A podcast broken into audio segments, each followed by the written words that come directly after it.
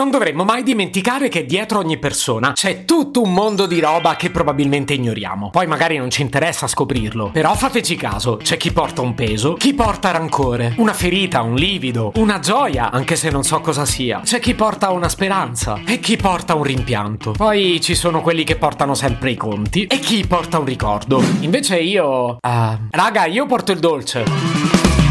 Se potevi cambiarmi il carattere, nascevo Ward. Chiama Marcello Forcina, dice quello che pensa, pensa poco a quello che dice. Ma quando c'è da sudare, preferisce quattro chiacchiere e un Campari Spritz.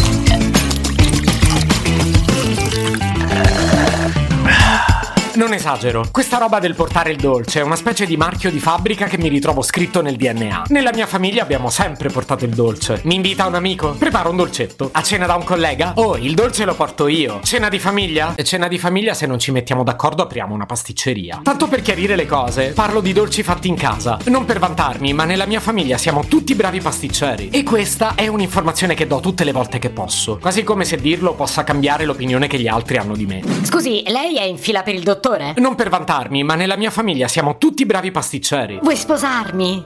Beh, non va proprio così, ma posso garantirvi che l'effetto di solito è positivo. Voglio dire, c'è di peggio. Scusi, lei è in fila per il dottore? Non per vantarmi, ma nella mia famiglia siamo tutti mafiosi. Io ero di passaggio, buonasera. Lo avrete capito dal mio tono orgoglioso, ci ho sempre tenuto molto a questa cosa. Così tanto che poi mi sento in colpa se non uso le ricette di famiglia. Ma lo capisco, quando cucinate qualcosa e dite che è una ricetta di famiglia, quella cosa può permettersi di fare anche un po' schifo, perché di base avete già vinto. Viceversa, se faccio una ricetta presa da internet, che non vedo perché non dovrebbe avere la sua dignità, io mi sento un po' così, un po' in colpa. Inspiegabilmente è come se mi fossi sprecato un po' poco. E quindi non lo dico. Che poi il problema si verifica quando mi chiedono di rifarla o di dare la ricetta. Se l'ho presa da internet, state pure certi che non mi ricordo la fonte. Ora, io me la cavo abbastanza con le altre cose. Primi, secondi, contorni. Se ti invito a cena, di sicuro non vai via a stomaco vuoto. Però, però, con i dolci non c'è storia. Io faccio dolci concreti, di pancia. Posso sbilanciarmi con qualche preparazione elaborata, ma quello che in famiglia abbiamo fatto sempre bene sono i dolci ignoranti.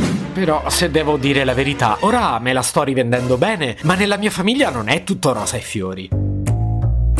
Immagino che vogliate sapere tutto. Certo che ve lo racconto. Mi ritroverò senza un'eredità, ma ne sarà valsa la pena. Allora, le ricette di famiglia non per tutti si possono dare. Ho una zia che sono anni che porta avanti questioni legali per non dare la ricetta di un dolce. Giuro, dice che c'è sopra un brevetto. E in fondo lo preferisco. Lo preferisco alla soluzione adottata da un'altra zia che ha risolto il problema dando le ricette sbagliate. Per far venire bene il pan di Spagna, io prendo un aglio, lo spacco a metà e lo passo per bene su tutta la teglia. Il segreto per i biscotti è aggiungere un po' di carne macinata. Ma perché non mi credi? Non solo ti sto dando una ricetta di famiglia, ma scalzone. Le mie nonne invece erano tutto un altro impasto, per restare coerente col tema. Loro le ricette me le davano sempre. Figurati se le potevano tenere nascoste al loro nipotino preferito. Le davano a mio cugino, e infatti poi lui le passava a me. Il problema serio delle ricette delle nonne è che spesso le dosi erano gestite a occhio. Ok, un panetto di burro e di farina quanta ne metto? Quanta ne prende gioia di nonna? In che senso quanta ne prende? Deve venire un impasto un po' duro e un po' morbido, un po' elastico e un po' fermo. Vabbè, preparamelo tu, dai. Ed è un peccato perché facevano robe clamorose. Comunque, se ho un po' di manualità nei dolci, devo tutto alle mie nonne. A loro e a mia mamma, che in ogni caso è la più brava di tutti. Scusi, lei è in fila per il dottore? Lo sa che mia madre è la più brava di tutti? Non ho capito, sta facendo la fila per sua madre? L'altro giorno ho fatto il ciambellone di famiglia. Si è bruciato, ma tutti hanno detto che era buono. Era buono davvero? Non ci metterei la mano sul fuoco. No, questa la cancello. Se potevi cambiarmi il carattere, nascevo Ward. Un podcast inutile, effervescente e tossico, come una pasticca di mentos in una bacinella di Coca Zero. Questa serie è disponibile su Spotify, Apple Podcast, Google Podcast, Spreaker e sulle radio online futuradio.it e radiopretaporte.com. Stelline, recensioni e follow sono molto graditi.